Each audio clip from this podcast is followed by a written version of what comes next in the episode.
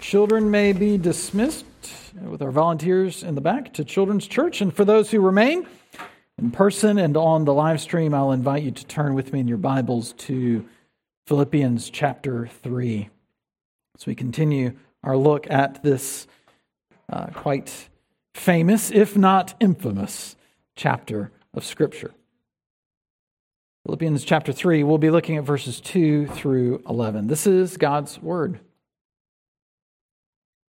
Look out for the dogs. Look out for the evildoers. Look out for those who mutilate the flesh. For we are the real circumcision, who worship by the Spirit of God and glory in Christ Jesus, and put no confidence in the flesh. Though I myself have reason for confidence in the flesh also. If anyone thinks he has reason for confidence in the flesh, I have more. Circumcised on the eighth day, of the people of Israel, of the tribe of Benjamin, a Hebrew of Hebrews. As to the law, a Pharisee. As to zeal, a persecutor of the church. As to righteousness under the law, blameless. But whatever gain I had, I counted as loss for the sake of Christ. Indeed, I count everything as loss because of the surpassing worth of knowing Christ Jesus, my Lord. For his sake, I have suffered the loss of all things and count them as rubbish, in order that I may gain Christ and be found in him, not having a righteousness of my own that comes from the law, but that which comes through faith in Christ, the righteousness from God that depends on faith that I may know him and the power of his resurrection, and may share his sufferings, becoming like him in his death, that by any means possible I may attain the resurrection from the dead. Let's pray that God would teach us this morning. Heavenly Father, we need your help. Show us what you would have us know. Send your spirit to make your word powerful and effective in our hearts and in our lives, that we, with Paul, may be found in Christ. We ask this in Jesus' name. Amen. So, what do you think is your biggest hindrance to your spiritual growth? For some of you, you might be thinking of a particular thing you are doing that you know you probably shouldn't be doing. These sins, these failings, these shortcomings that have their claws in you, and you found it very difficult to shake. Others of you might be thinking of all of those things that you're not doing, knowing that your languishing prayer life and your failure to, to seek the Lord and His Word and your lack of a hunger and thirst for righteousness is hindering your spiritual growth. And as serious as these things are, and as much as these things can be hindrances to our spiritual growth, can even be the biggest hindrances. And they're not the complete story. I like to go to new restaurants and old restaurants and eat food and experience new things. But I also have a habit when I go to a restaurant and, and when I find something that's just amazing, that every time I go, I order the same thing. Uh, some of you, you would, you would never do this thing, but I, I just, I'm a creature of habit and I like what I like and I know what I know, and I will go to these same places and I will eat the same things, and I'll be content with that. And yet, there is this part of me that longs to try new things. And the biggest hindrance for me experiencing incredible new foods is me pursuing the things that I like the most. What if I told you that one of your biggest hindrances to spiritual growth isn't the things that you do, isn't the things that you don't do, as serious as those are. What if I told you that one of the biggest spiritual problems you face, the thing that hinders you in your walk with Christ the most, is the thing about yourself you like the most? See, when the gospel is announced, the good news of the Lord Jesus Christ, it comes announcing forgiveness of sins. It addresses all of those things that we have done, that we do, that, that bring us shame and guilt before God. It, it calls us to walk in newness of life. It shows us the path that Jesus would have us walk. And, and it tears down all of the barriers that would keep us from those things sending us even the very Spirit of God to work in us and through us to follow after Christ. And one of the things that keeps us from believing these things is that we cling to the old things about ourselves that we like. The gospel comes announcing forgiveness, announcing newness of life, and it turns all of those things upside down and empties them out and says, There is nothing greater than the surpassing worth of knowing Christ Jesus as your Lord. And if anything else, no matter how wonderful, creeps in, it will keep you from knowing the glory of Christ. So we're going to look at that this morning as Paul dives in to that theme in this passage. And we're going to consider how the gospel reverses everything that we think it, it turns it all upside down and shows us something new. It shows us that we have no reason to put confidence in the flesh. We're also going to look at what I've dubbed, perhaps poorly, gospel rubbish. That the gospel takes what we think little of and lifts it up and takes all the things we think greatly of and casts them down as rubbish. There is in the gospel no thing that can possibly compare to Christ. And we're going to look lastly at gospel righteousness. So we see that in Christ there is no end to blessing.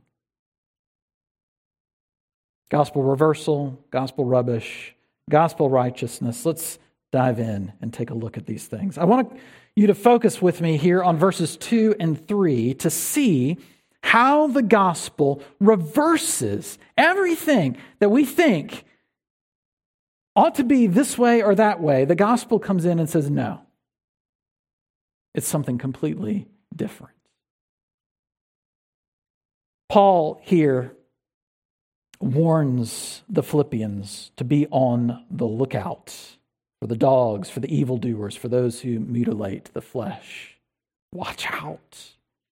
And he's not talking about three different categories of people. He's talking about the, this one group of teachers that uh, historians and theologians have called the Judaizers, who have been teaching that the way to know Christ and the way to be reconciled to God, the way to become a Christian, is to become a Jew first. Until you are circumcised, until you uh, observe the, the food laws and the Sabbath regulations, your access to Christ is blocked. But once you take those things on, you are by faith united to Christ and saved. And Paul looks at that and says, Watch out. These teachers who have put so much confidence in their status, in their ethnic and religious markers, they've put so much confidence in the flesh, it will be their undoing. The gospel, though, turns all that on its head. Implicitly, we know this. Like sometimes, in, in some ways, certain markers and certain forms of status gain us access to all sorts of things. And in the Old Testament, the Sabbath regulations and the food laws, the, the rite of circumcision, the sacrificial system, all of those things were hugely important. But they had a time and a place. My American citizenship, I would revoke for no reason. But there are places in this world I could visit where pulling out my American passport might gain me access to all kinds of honors. But if I were to try to get into North Korea or maybe go visit Russia or China, it might incur suspicion if I'm able to get access at all. So, those markers that the Old Testament provided to the people of God were foreshadowing, were types and signs of what God would do for his people in the coming Messiah. But after the coming of the Messiah, those signs and those markers are liabilities before God.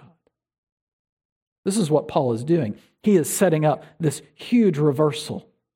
He says, Look out for the dogs. Now, he's not insulting the Judaizers in some deeply inappropriate way. The, the Jewish people, the Israelites, referred to anyone not a part of the covenant community of Israel, not a part of God's chosen kingdom. They called them the dogs. All of the Gentiles were dogs. It was not a happy term, it wasn't a helpful term, it wasn't even maybe a, a nice term, but it wasn't crass and completely insulting, especially not the way Paul is using it here. He's saying those who are relying on these signs and markers to refer to themselves as the chosen people, they themselves are actually the dogs. They are on the outside, not in. But we put no confidence in the flesh. He says, Watch out for the evildoers these Judaizers who were teaching this brand of morality. Like, look, observe the Sabbath, keep these food regulations, do these good and moral things that God talks about in the Old Testament scriptures, lest you be judged. But Paul says, no, those are the evildoers. We are the ones who worship by the Spirit of God and glory in Christ Jesus.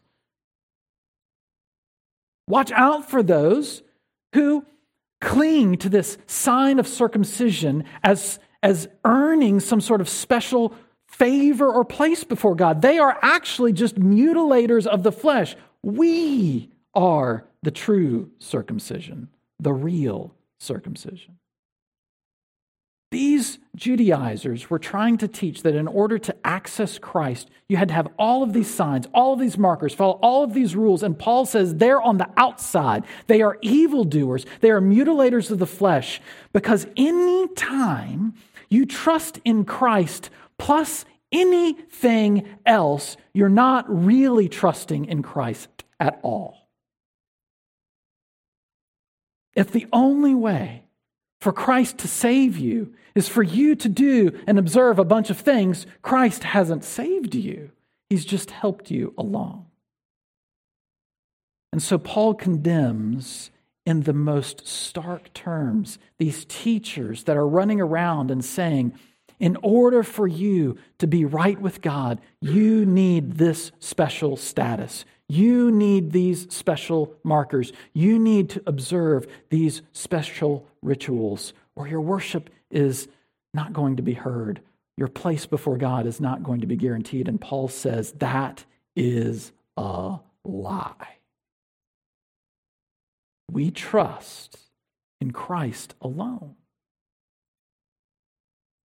And all of those who think that by mere morality or ethnicity or religious ritual that they can gain access to God, the gospel comes in and turns all of that upside down and says it is only, ever, always through Christ. And the reason Paul has to step in and address the Philippian Christians so starkly on this matter, to call them to watch out in the most uh, stark of terms, is because this is a constant temptation for God's people and has always been and will be this side of glory for us to put our trust in Jesus and a bunch of other things. What are the things that have snuck in to your way of thinking and living and worshiping that makes you believe, however subtly, that you are more acceptable to God because of them? Is it your doctrinal knowledge? Is it your activities and service? Is it the way you feel when you read the scriptures or pray or gather for worship or hear a worship song or sing along with it? Is it your traditions that you find comfort in?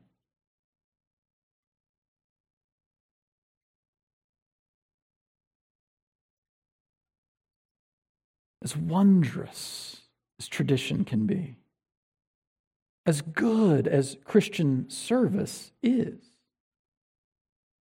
as important as doctrine that is sound and true might be, these things earn you nothing before God. And when you think they do, they become a liability and not an asset. What Paul is trying to teach the Philippians, what he's trying to teach us, and every believer who has read these words, is that the gospel gives us every reason to trust in Christ alone and no reason to have confidence in the flesh at all. But it's not just this religious status that Paul wants to address. He also, in verses 4 through 8, wants to talk about the, the power going on and off. Um, he doesn't want to talk about that. I uh, don't know what that's all about, but if you can still hear me, that's great. If we lost, lost the live stream, we lost the live stream. So be it. Um, he wants to address in verses 4 through 8 that it's not just these markers or badges that become liabilities to us. Even our own efforts, our own goodness, our own works become liabilities before us, uh, for us before God, because there is nothing. There's nothing that we can do. There's nowhere that we can go. There's nothing that we can be that can possibly compare to Christ. He talks about this by listing all of his bona fides, if you will. We get a little bit of Paul's resume.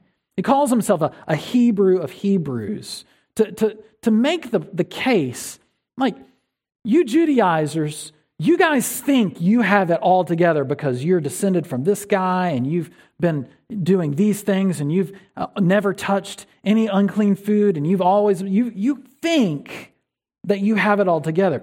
But whatever it is you have, whatever it is you think you've done well, whatever status you possess that you think is important before God, I have more. I mean, how bold is that? Like, as good as you think you are, I'm better. And, and Paul's not being arrogant here. It's just true. He is, he is born an Israelite, circumcised on the eighth day of the tribe of Benjamin a Hebrew of Hebrews. And what he means by that is it's not just his birthright. He's not just a Hebrew. He, he, he lives it out. It's not just that he was born with this great status. He is, by training, a Pharisee, the most religious and moral people of his day. And he devoted his life to persecute the church, this religious sect that had arisen that was not falling in line with traditional Judaism. And even before the law, he's blameless. And we know from elsewhere, Paul's not talking about that he had no sin. He's, he's honest about that elsewhere. What he's talking about is there is not a single person in the world that could come and accuse him that he has disobeyed some law. He is, by all standards of men, Pharisees before the law, by every external measure, blameless. Like, come at me. I've got it all. And yet, he says, all of this is rubbish. It's all rubbish. It is a loss. It's not just that these things are like sort of helpful, they, they actually become a deficit to his ability to grow in Christ. And so he has counted them a loss. This word rubbish, some of your translations rightly translate it dung. That is how stark Paul is being here. There's a, an association in some literature with this word as, as being the, the, the rubbish thrown to the dogs. We, Christmas time, like to go get a prime rib, smoke it on the smoker, roast it in the oven. Nothing better. So good. But if, if the dog gets any of it, it's only if he gets the bone. It's only after I've already gotten all the good stuff off of there. Like, I am not wasting something I've spent hours on to just throw it outside for the dog to run off and bury.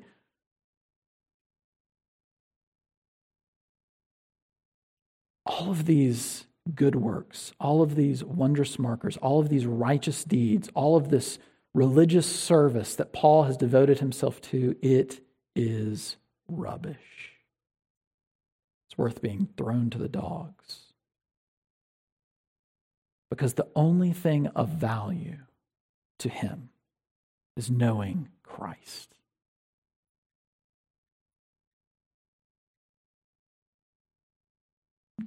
This ought to make us uncomfortable. This is really hard. Not complicated. It's not complicated, but it's really hard to trust in nothing else before God but Christ. Because we, we like to say, well, yes, but I'm, I also like, I've done good. Isn't God pleased with my efforts? Isn't God uh, happy that I'm in church or, or that I'm in a Bible study or that I'm grown in these things? And, and certainly He is, but those don't gain you any merit before Him. They don't raise you up in His sights anymore, don't earn you forgiveness or special consideration. We find ourselves in trouble and we make promises. Oh God, if, if you would just help me with this, I'll I promise I will do this or I won't do that. And thinking that, that we can tip the scales just a little bit, it's so easy and so subtle. But when you trust in anything other than Christ alone before God, it's not just that trusting in Christ and trusting in something else is not trusting Christ. That's true. But when you add anything to Christ, what you are actually doing is despising Christ.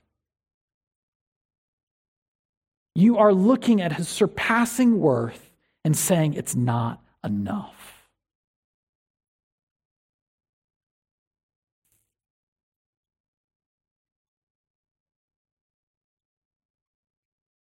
And it's hard to count everything a loss. Paul tells us this here. Whatever gain I had, I counted as loss for the sake of Christ. Indeed, I count everything as loss because of the surpassing worth of knowing Christ Jesus, my Lord. For his sake, I have suffered the loss of all things. It's not easy to find the pride and the arrogance and the self sufficiency and the self righteousness in our souls put to death in order that we would cling to Jesus alone as our only hope. Maybe there are things you cling to that tempt you to despise Jesus too. Maybe you fear this loss and what it means. Certainly, Paul was ostracized in many com- communities, stoned, persecuted, slandered. Maybe if, if you only trusted in Christ, you wonder what, what would I lose? What would I have to cast aside?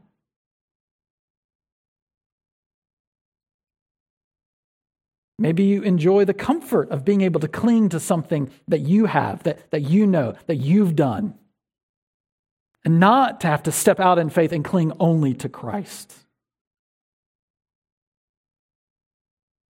And so we make our New Year's resolutions to do better this time, we promise.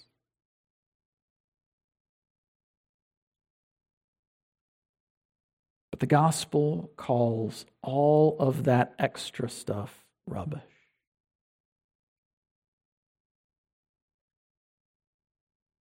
And so there's no place for you to stand before God with anything other than Christ.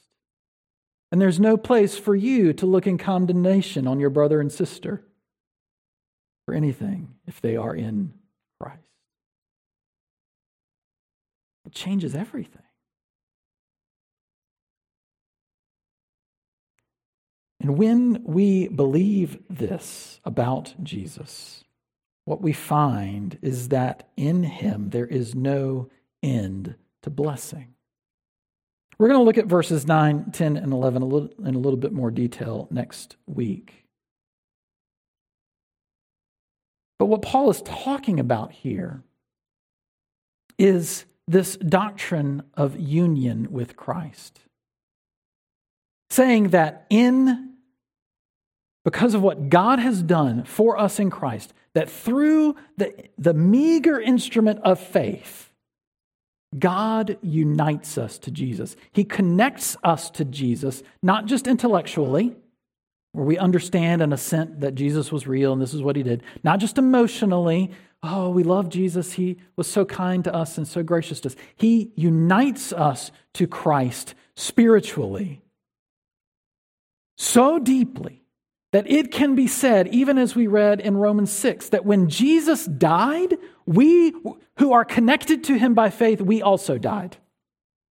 That when Jesus rose again from the dead, we who are connected to him through faith also rose from the dead to newness of life. That when Jesus is seated at the right hand of God the Father Almighty, we also are seated with him in the heavenly places. We are so connected to him that the only status that we need before God is Jesus' status as the beloved, only begotten Son of God. That the only works that we need before God are the works of Christ, the perfect Messiah, guilty of no sin, who lived in perfect righteousness. Everything that we could possibly need to help us grow closer to God is found in Jesus. And when we are connected to Him, when we are united to Him, the blessings that we can experience from that flow without end. You cannot delve the depths. It would be like trying to empty the oceans into all the little vessels in your house, every Tupperware container, every pitcher. Let's empty the ocean out. You, you could not do it. You could not come close. And Paul tells us some of what these blessings are. These benefits from being united to Christ are our justification. This is what Paul is referring to when he says, not having a righteousness of my own that comes from the law, not the things that I've done, but a righteousness that comes through faith in Christ, the righteousness from God. This doctrine of justification, it's, it's an act of God's free grace wherein He pardons all our sins and accepts us as a righteous in His sight. Not because of any righteous works done on our part, but only because of the righteousness of Christ given to us, imputed to us, credited to us. And we receive that righteousness through faith alone. God declares his people to be righteous, he justifies them. And if God has justified you, who can condemn? What will Satan say to crush you underfoot if Jesus Christ, the King of glory, has said, You are righteous in my sight? The benefits flow. And it's not just our justification, it's also our sanctification, where Paul says that I would be found in him, that I may know him and the power of his resurrection, and may share in his sufferings, becoming like him, even in his death. This union that we have with Christ is, is the, it, that one of the benefits that flows from that is that God is at work in us, molding us and shaping us to be more and more like Jesus. This is a work of God's grace, where He brings the very power of the resurrection to bear on our lives that we might walk not in the old ways, but walk in newness of life, following after him on the path that he has called us to walk, even if it is a path filled with suffering and death, because it's the path that Jesus walked. And he'll use it to mold us and shape us in his likeness and his image more and more and more, even to that day where he will raise us from the dead. That doctrine of glorification that work of God's free grace, that act of God's free grace where He purifies us fully and finally from all sin and brings us to Himself to live forever.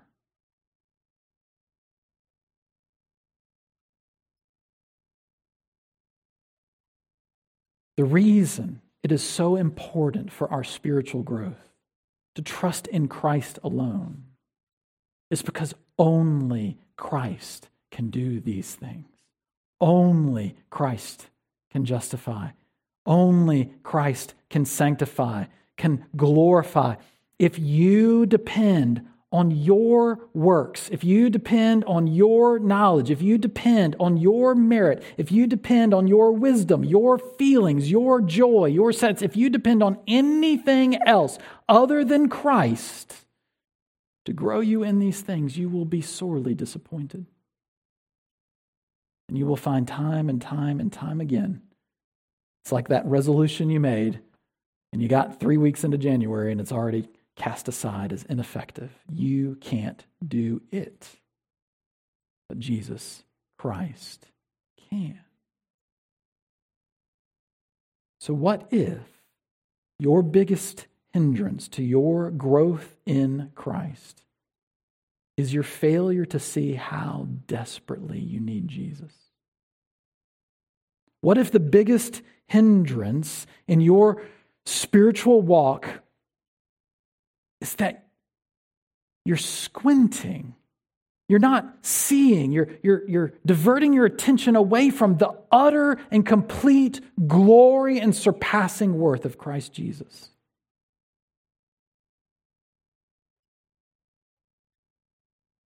What do you really have in this life?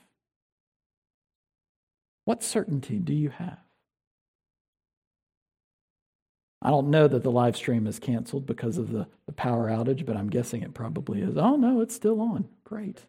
It's back. I don't know. I got no power over the power lines. I don't know when my day is coming. I don't know what trials and tribulations are going to befall me this afternoon or tomorrow or in the days to come. What can the world really offer you? I mean, what if you won the lottery? Would you end up as sad and as miserable as all the other people who've always won the lottery? Here in Christ is the surpassing worth of a king, of a God who so loves his people, he came to seek and save them on his own, requiring nothing else, no help from any person. He did it himself. He did it for you. What would it look like for your walk with Christ to see that clearly and to know the surpassing worth of Christ Jesus, your Lord? Pray with me. Heavenly Father, help us to see this more and more clearly. It is difficult for us sometimes The lies of the world and of the flesh and of the devil, they creep in very subtly. They make us think, ah, if I do this, then God will respond. If I say things this way, then He'll answer my prayers. If I just had this, then He would love me and set His favor upon me. Lord, help us to see that in Christ we are reconciled to God. And certainly there is a way in which He calls us to walk. There are works that He has already prepared in advance for us to do. There is a path of discipleship to Christ that we have the privilege of walking because we are already adopted in Christ into the very household of God. Help us to see this to see Christ for all he is, that we may entrust ourselves to him and no other. We ask this in Jesus' name. Amen.